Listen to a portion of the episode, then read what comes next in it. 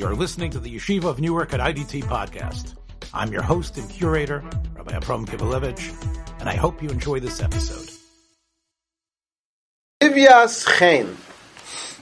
They bring with you, they connect you, or they surround you with gra- with grace. Um. Hamitzvahs malavin la'adam b'chulu. The mitzvahs are the only thing that follows you into the world. He assumes that you know which medrash he's referring to. Again, he's being short, but we don't need to know the medrash to understand his point. Sheyesh b'chal devar mitzvah. Every single mitzvah. Sheyuchal la'adam ladavik hakol al yidei hamitzvahs. Every mitzvah gives you a unique, special aspect to connect to Hashem. What is ayin yud?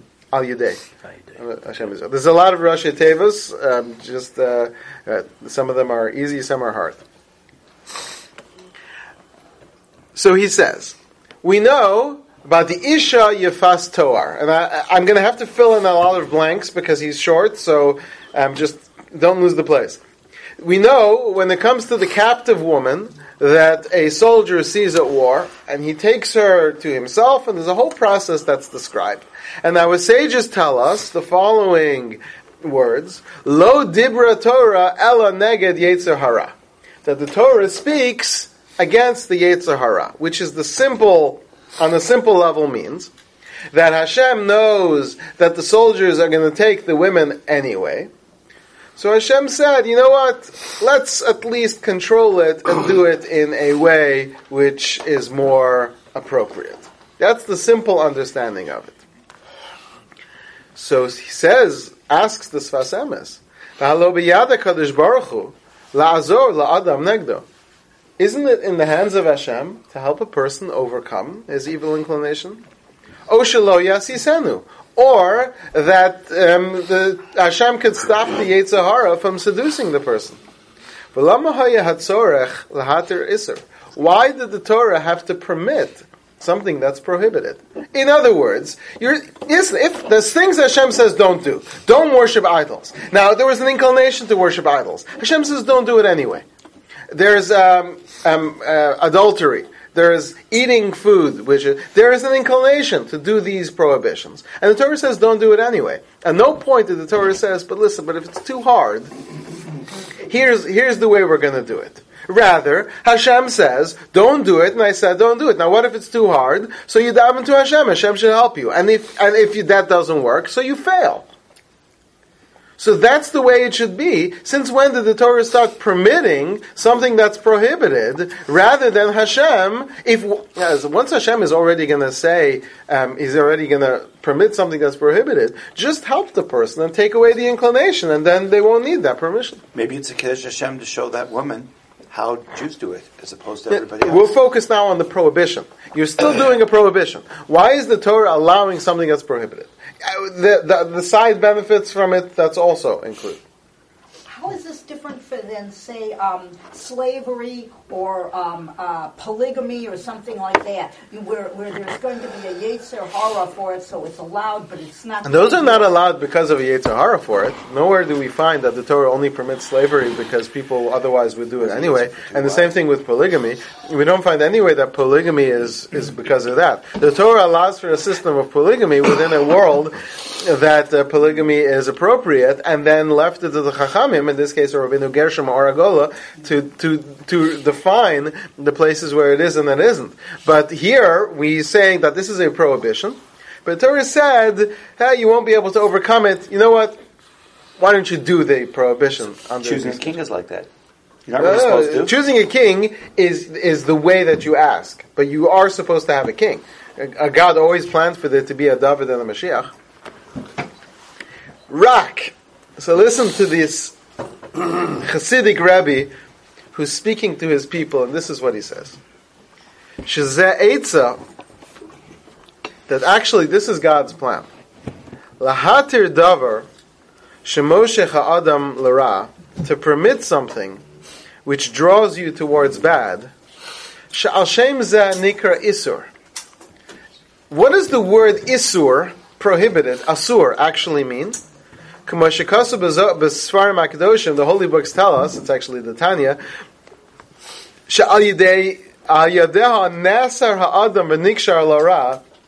the word Isur means to bind or to tie. When you have a prohibition, it binds you and attaches you to evil.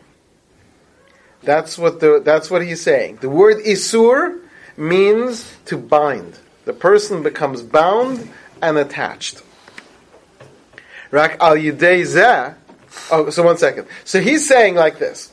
He's saying that there's something that's prohibited. When you do something bad, what you are doing is you take the evil and you attach it to you. You stick it to you, or you stick yourself to it. When the Torah permits it, you don't become stuck to it. When he realizes, when he thinks to himself that I would not be marrying this woman if the Torah would not permit it. Listen this, this is deep. He becomes unbound, nikshar v'neser al yedeha l'sitra achra, that he does not become stuck to it through um, and connected to the other side. Meaning that because the Torah permits it, he therefore faces no challenge from the evil inclination, and he can therefore overcome it. When something is allowed, you don't need to do it. This is an incredible concept. He's going to elaborate on this, so we're going to give it. Uh, um, uh, let me just talk about it on the outside. This is true if you've ever seen someone on Yom Kippur where they are counting pages as if the number of pages affects the speed of when uh, how quickly Yom Kippur is going to end. then, then you've got the clock watchers, people, people who are watching the clock, as if if they stare at the clock, have a long staring contest, it's going to make it go faster. That's because they feel kind of panicked. Some people feel panicked, like they're they're they feel like they're about to collapse from thirst and from hunger, like they haven't eaten in days and they haven't had anything to drink in days. There really is no, unless someone's not in good physical health, there really is no major emergency of going uh, 20, 25 hours without, uh, without liquids, unless you're eh, assuming someone's in, in good health. and you're not doing any major physical activity. I mean, korim, mishtachvim on the floor is not that much work. And yet, people are in a panic. And I've seen people who are like ready at the door. Has anyone ever attended a Mariv that follows the Yom Kippur davening? Right? Everyone wonders why we just had Yom Kippur and then two minutes later we're clapping Slach Lanu. What Averas do I have? You just got rid of all of them. And the answer is because it's only two minutes later. Right? And that should have taken a lot more than two minutes. However, that's not really where we're going. That's something everyone should work on. But then, I've seen this. I remember in, in yeshiva, especially young boys, like they're in this panic, and then when they have the food in front of them, all of a sudden they're in no rush, and they're having this conversation while the food is sitting there, and I'm watching this guy. Like two minutes ago, you were shaking and trembling, and now the food is in front of you, and you're fine. Take a bite. Like I'm feeling your pain that you were feeling an hour ago, that you're no longer feeling. Is it because you're afraid that you're not going to make it through? That somehow that's uh, that somehow. No, it's because when you can't, when you're stuck, you create this panic inside you because you don't have choices and options. Once you have the control, and this is true, chas v'shalom, if someone becomes addicted to anything, to any substance, to any mindset, to any state. People who become addicted to something. You have a, a, an, an, alcoholic who's you know has no access to alcohol for a few days, and they're going through withdrawal, and they're in serious pain. And there's physical manifestations of that of the withdrawal that they're experiencing, and then you hand them the bottle and they could drink it at any time, and at that point that they're holding it, the problem goes away. They now feel okay all those symptoms are removed. And the reason is because they they have the control now they have the choice. And when you have a choice, I could do it, or I don't need to do it, at that point, I'm now in charge, and I don't have the same pressure to pursue and to go after. Mm-hmm. So he says, the Torah doesn't want you to do Yifas Toar. The Torah does not allow it. But the Torah picked one mitzvah of something that you're going to do because there's some passion and and and uh, and excitement and inspiration within you to do something, and the Torah says, "Go ahead and do it." And you say, "You mean I'm allowed?" I say, "Yeah, yeah, go do it." You see me? I could do it. Really, I could do it. Yeah, um, or I could not do it. At that point, there's no evil inclination. There's no fire inside the person anymore because there's no connection, there's no isur, there's no binding to something prohibited. Then the person would end up making a choice and saying, you know what, it's not worth it. The grass isn't always greener on the other side. Right? Why not do that with everything? Uh, so we'll we'll see. The, the Torah specifically picks one mitzvah, one mitzvah in the whole Torah to do it, and uh, let's see the way he says it, and maybe that'll answer this question. And this one mitzvah that only applies to men. Yeah, because he what he's saying, and we'll see this soon, is that this is meant to be a lesson for how we can overcome things in life. So the Torah wanted to teach us the lesson, and therefore this one mitzvah becomes the example of a general approach in life that we have to take. So we only need one mitzvah, and the Torah is going to pick a mitzvah which is rare and uh, and is never likely to happen, and things But like the lesson that, applies to both. because the lesson is meant for everyone. Uh, let's see how he says it. Um, let's read that again. Rakal yidei shegomer b'daito. When he comes to a conclusion, she'im lo etira hakosuf, that had the Torah not permitted it, lo hayanosa, he would not take her. Ayidei zeh nasa heter, now all of a sudden it becomes permitted, meaning, shelo lias niksha v'nasar al yidei l'sitra achra, he no longer becomes connected and bound to the other side. V'im haya iser, so if it would be prohibited, then the challenge would be so great. Lo hayachal um, ligbor yitzar. He wouldn't be able to overcome this inclination, and so that's why he's saying that's why it's this mitzvah of all the mitzvahs, because this is the mitzvah where if it would be prohibited, everyone would be doing it. If it would be prohibited for soldiers to take captive women in war, everyone would be doing it. Rak'ata, now that the Torah permitted it, now nobody's doing it.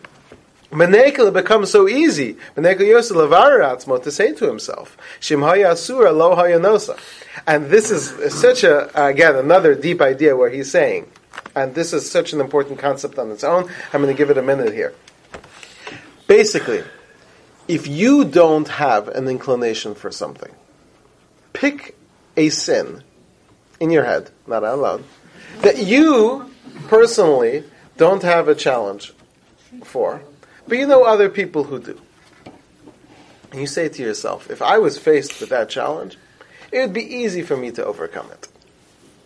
But um, it's pretty much certain that if you would have had the background and the experiences and all the challenges of that person who does transgress, you would be as guilty or even more guilty of this transgression as anyone else. This is the problem with judging people, is that we always judge people because we think that their sins are the, are the bad sins, and uh, that our sins are minor and they're, they're, we have, we're justified in ours. But that guy's sins, and that's why we talk about how could such a person do such a thing? Really? Well, what about the things that you do? Oh, minor, minor, they're just, uh, you know, a little bit of Lashon Hara, a little bit of this, a little bit of that. Uh, we, and so he says that that's actually what we're supposed to do to ourselves in this case. The soldier is supposed to say to himself, okay, it's permitted. If, I, if it was prohibited, would I do it? And you know, it's so easy to say on something that's permitted that if it was prohibited, you wouldn't eat it. Or you wouldn't do it. So he says this is the opportunity for the soldier to say, I'm only interested in Yifas Toar because it's permitted. But if it would be prohibited, I wouldn't do it. And then he could say to himself, well, then why are you doing it? And then he won't do it. Well, then why is uh, do we go on to say that if you marry this woman, which you know would be the end of the process if it never happens, and she has a child, and then the whole But that, that child never happened either. And so all this is a process of what the Torah is describing to you and giving to you as an option. And you know the consequence is going to be that the child will be a Ben Sora Mora. And there never was a Ben Sora Mora. Even if there was, there's only been one in history, and that would be Avshalom, who would be the child whose parents didn't take him to court, and he ended up trying to kill his father. So, um, the you, you, it didn't happen. It didn't happen, says the Sfas Emes, because the Torah permitted it. And once the Torah permitted it, people say to themselves, "Oh, I'm only doing it because it's permitted. But if it was prohibited, I wouldn't do it." And then we say, "Well, then maybe I shouldn't do it." See, he says, "Ve'etza zu noheges b'chol divrei v'shus." He says this applies in every moment of your life, every choice that you're making. I'm going to use an example. It's a funny one in compared to Yifas Toar, but I think it, it brings out the same point. Let's say overeating. If you come somewhere and there is food for you, there's so much food, there's so much leftovers, you don't have the same desire to run and eat as much food as when there's a certain amount of food and there's a panic of people running to eat food. If there's plenty, if there, it's because when you think to yourself, I have a choice whether I can take it or not. So he says, add the following. Say to yourself, when you have a certain amount of food, and you don't want to eat too much food, because eating too much is against what the Torah wants. You say to yourself, if there would be a prohibition against eating too much food, would I eat more, or would I stop here? I would stop here if there was a prohibition. If the Torah would say you can only eat one bagel a day, so I would Jews would only eat one bagel a day. So does the Torah want me to eat a fifth bagel? Depends how big the bagels are. the Torah doesn't want me to eat too much. And he says that becomes a process of checking ourselves on everything. You don't get stuck in even permitted things. You say to yourself, Hashem wouldn't want me to do these things. I wouldn't do it. Which means, he's saying like this, the Torah didn't put limits on how much you should eat. Because the Torah wanted you to figure out how much you should eat. That's the Yifas Toar. Excuse the comparison, I'm just using food, but the same thing is true of everything in life. Everything that's a matter of Rishus, the Torah says you could do it if you want to. Now it becomes within the parsha of, uh, of Yifas Toar, saying now that it's permitted to me, so I'm not battling any evil inclination. I have the choice, I could do it or I cannot do it. Now what is the appropriate thing to do? So why not apply this to all the other uh, prohibitions? Why just this particular Well, he's just saying we only need it by one mitzvah because the Torah does need to prohibit things. Right. Okay, let's turn to page 90.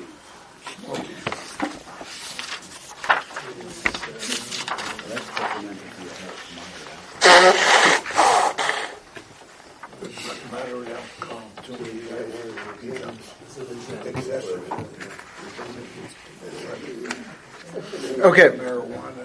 There's a very troubling statement that our sages say that has caused, has been very bothersome to some people, and has caused the Jewish people actually quite a bit of trouble. This was not a major issue until about the 13th century when the Christians read the Talmud for the first time. Imagine it took um, 800 years before one of them opened a volume of Gemara, although, Was you know, this, a converted Jew, right? yeah, for sure. Um, yeah, who uh, who then went to the Pope and said to the Pope, "Look what it says in the Gemara." One of the most troubling statements is a Gemara that says, um, "Atem keruyim Adam, velohem keruyim Adam." You are called Adam, you are called man, and they are not called man.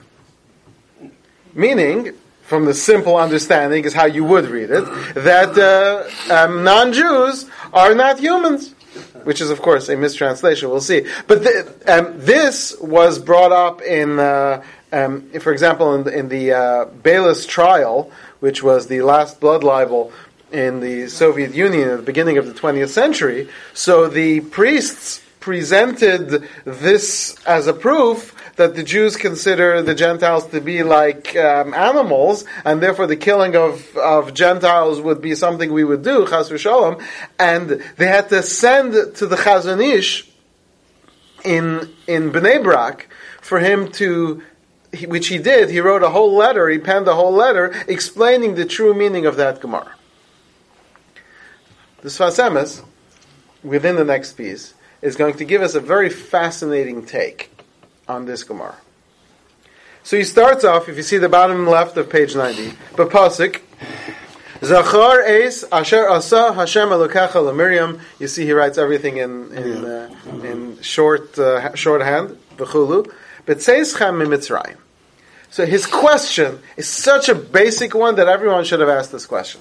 Why does it say, "Remember what Hashem did to you to Miriam"? Baderach b'tzeischem Mitzrayim. What does that mean? Baderach b'tzeischem Mitzrayim. Were we leaving Egypt at that time? No. Uh, We were pretty far from Egypt. It was in the wilderness, but then everything that happened during those 40 years is Baderach B'Tzeis Chem Mitzrayim. So why does it say, remember what Hashem did to Miriam, Baderach B'Tzeis Chem Mitzrayim? And he's going to take these three words and turn it into a whole um, concept. Should, should have said Bamidbar. Yeah. Or she didn't even have to give a place. Remember what Hashem did to Miriam. Tala hakasu b'yitzias Mitzrayim. The reason why the Torah connects this to Yitzias Mitzrayim. Ki hine kochan shel b'nei Yisrael b'peh. The power of the Jewish people is with the mouth. We have never been the world's greatest warriors. And we have never been the world's greatest wrestlers. And has there ever been a uh, Jew who has run a mile in under 10 seconds? Uh, ten- right? I'm sorry, uh, 10, 100 meters in less than. Right, why would you do it if you can pay someone to do it for you? Yeah, uh, I get it. Well, that's. Uh, right? So the, the Jewish people's power is in the mouth. And this comes from what our great grandfather said Hakol Kol Yaakov, Vayidayim Yidei. When did we become the people of the mouth? So you should know, while we were in Egypt, we were unable to speak. 210 years. It's, even though at first we weren't in exile, but certainly during the 86 years, we didn't pray. Until it says the king of Egypt died, the Yamas Melech Mitzrayim, b'nei- we groaned, and then we cried out. What's the next pasuk say? Umoshe hayaro its own Yisro. Moshe was shepherding the sheep. Hashem says, "Go save the Jewish people." What happened? Hashem was waiting one year, ten years, fifty years, seventy years. After eighty-six years of the intense slavery, we say to two hundred and ten years in Egypt, the Jewish people finally prayed. So he says, "V'zachu lazeh b'yitzis Mitzrayim," because when we left Egypt, we became the people of the mouth. The kasuf, and it says, "Ve'etna tzoni," I will give my sheep. Adam atem, you are man. Darshu Chazal, our sages say, atem kruyin Adam, you are called man. V'ha'inyan, it means like this. Ki yisron ha'adam. You know what makes man so special above anything else in creation? Shu medaber. Speech. All animals can do everything that we can do, except for talking. Umanig atzmo al pi ritzono, and free will. Speech and free will. Mm-hmm. Speech and choices is what makes a human being. Now, are you considering thought as being a part of the process of speech? No, thought is connected to free will. Okay. Saying free will, the choices we make, because animals think too, but they don't have choice in the way that they think. So he's saying that speech and free will is what makes us human. So that's only true of a praise. If you're using your free will for the good. So he says, if someone uses their free will to kill somebody, so they're exercising the power of their humanity for free will. Does that make them above an animal? Because they are exercising free will to murder someone. Makes them lower. Makes them lower than animals when they kill other animals. It's for food. Right, or some kind Or of purpose. defense. So, so he says free will is potentially what you can use to be a human above animals. So if your free will is focused on the true purpose, if you have guidelines for how you're meant to live your life and you live by them, then you are a human being in the purpose of human creation. Aval harishayim, but someone who's wicked, halamutav hayalahem im lo yalam bechinas adibur. They'd be better off if they couldn't speak, and they would be better off if they weren't given the choice to commit their treacheries. L'chein atem kriyim adam. That's what it means when you left Egypt, and I gave you the Torah.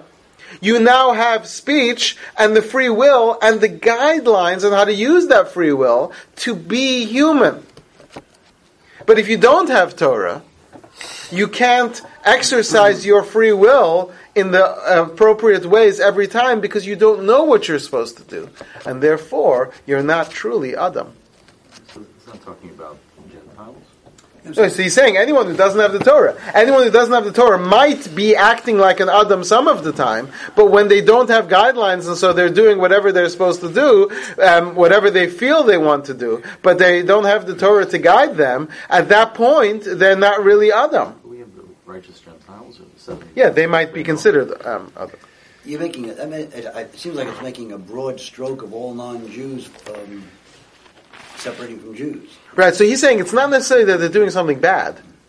And, and it doesn't mean that they're animals either, but there's something special, the purpose for why God made humans above all other creations, which is the free will, the free will to do what?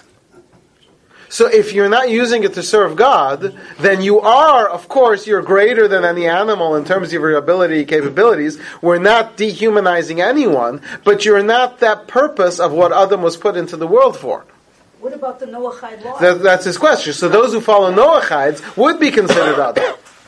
Right? He's talking about, the righteous scare. Well no, Ger is a Jew, but, but someone, someone who's, no, but I mean like the the righteous oh, Gentile. Yeah. yeah, yeah. Anyone who keeps the Noachide laws is following the direction that the Torah gave them, so then they would be Adam as well. He says, "Ubenei Yisrael kishiyatzu Mitzrayim." When the Jews left Egypt, nitan lahem bechinas adibor. They were given the power of speech, which is the most important tool that we have. Kamoshikasav, as it says, shenasu kekatan shenolad, because a ger that's born, a ger that's nisgayer is like a child that's born. And what's the first mitzvah that a child has that he can consciously fulfill? Aviv chayev lelamdo Torah. It's the parent's obligation to teach their child Torah in the same way that it's Beis Din's obligation to teach the Ger Torah, and it's God's obligation to teach the Jewish people Torah. Keshemas ledaber, but that only begins once the child can speak. L'chein achar yitzias Mitzrayim. As soon as the Jewish people could speak, God gave them the Torah. Hutzerchu b'nei Yisrael lishmar ma'od hapav alashon. Now they had to guard their mouth and their tongue. Torah. And I'm going to say this quickly because we're technically out of time. To, to guard the tongue, we were given the Torah. V'lishmor hapeh, and to guard our mouths, niten lanu haman b'midbar. That's why we have the man, the perfect food. This is why tzaras, which is this special form of leprosy, can only affect a Jew. Because now that we are the beings with speech and free will and the Torah inside us, our beings can't tolerate lashon hara. So we have an allergy. Tzaras is an allergy to lashon hara. You hear that? An incredible concept from the Sfas Emes. That's why tzaras affects the Jewish people. But pasuk v'nasati neged tzaras shimatana latova. It's a gift for the good. Kamashikasav achtov li Yisrael lebar lev of Pirsh Misharotz li as bar lev misayein lam in the Shemayim. Someone who wants to be of a pure heart to be protected from heaven. V'haraya, and this is why shenensha Miriam b'tzaras. That's why Miriam, when she speaks lashon hara, it was with leprosy. She was punished for her good. Which is a gift of mercy. The point that he's making is that remember what happened to Miriam, where she received tzaras, this Jewish allergy to lashon hara. because it was Bederach B'Tzeschem Mitzrayim. Because when you were leaving Egypt, Hashem created you anew and taught you Torah, and specifically gave you the guidelines of how to use your mouth to choose well. And that's why Lashon Hara is so bad, because you're actually using that special instrument of your mouth to not choose well. And that's why it says, "B'derech b'tzeischem Mitzrayim." You just came out. You just became the Jewish people. Your whole purpose right now is to use your speech properly, and she didn't. And that's what we have to remember every day. Be'ez Hashem, uh, next week. Yeah. Thanks for joining us for another episode from the Yeshiva of Newark at IDT Podcast. Be sure to subscribe on your favorite podcast app so you don't miss a single episode.